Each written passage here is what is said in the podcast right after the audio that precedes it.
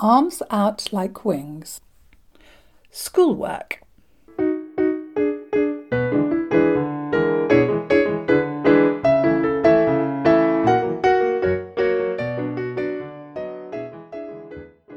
Quite honestly, I could hardly read or write when I was nine. Schoolwork was not high on the list of priorities at the school, so that was never too much of a problem for me. But I do remember being pretty scared when at prep at weekends we had to write a letter after we had finished our homework, and I didn't really know where to begin. I wasn't particularly embarrassed about my lack of education thus far. After all, I was there to dance. But it was hard.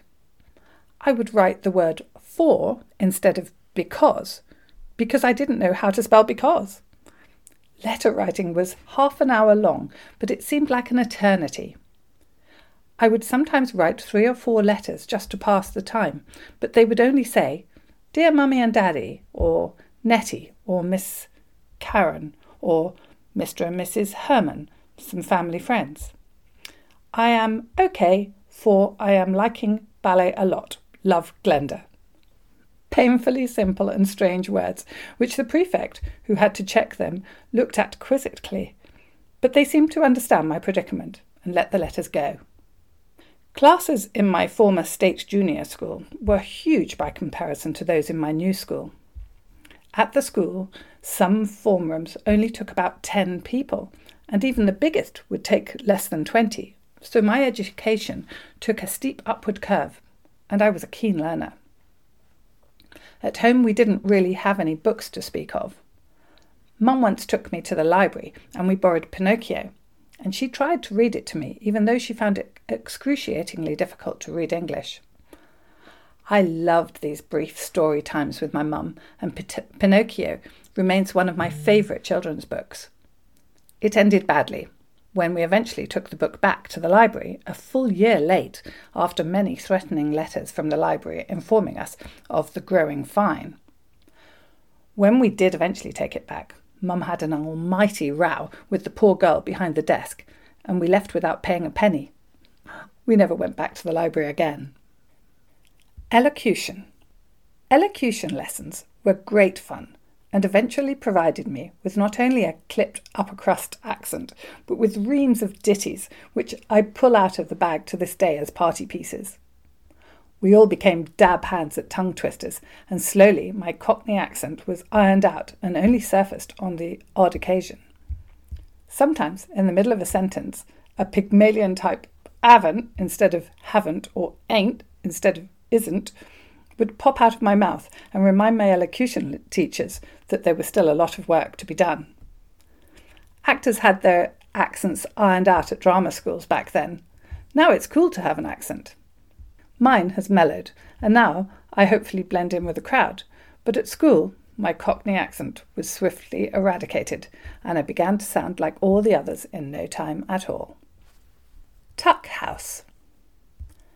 The Tuck House was a sweet little wooden hut situated between Junior Dorm and the art room.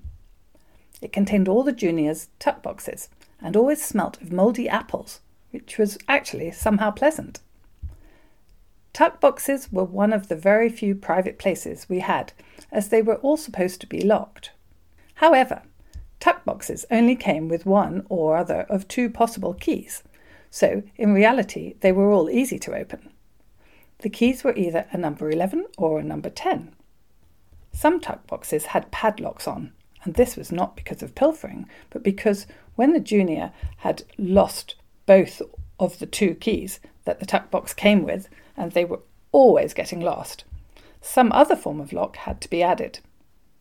Mine was a number 11, and I lost my two keys pretty swiftly, and just as swiftly my dad slapped a huge padlock on it, which really ruined its classic tuck box look. By this time, I was used to being a bit different, so I wasn't too worried about the industrial looking padlock adorning my tuck box. Anyway, my tuck box had good reason to be padlocked, as it was always filled to the brim with food.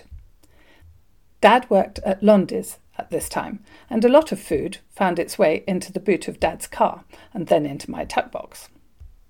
Other kids had one pack of this or that. I had about six of everything, and they were all family sized. At one point, I had 12 huge bottles of Lucozade in my tuck box because Dad thought it would give me extra energy and therefore an edge over the other kids.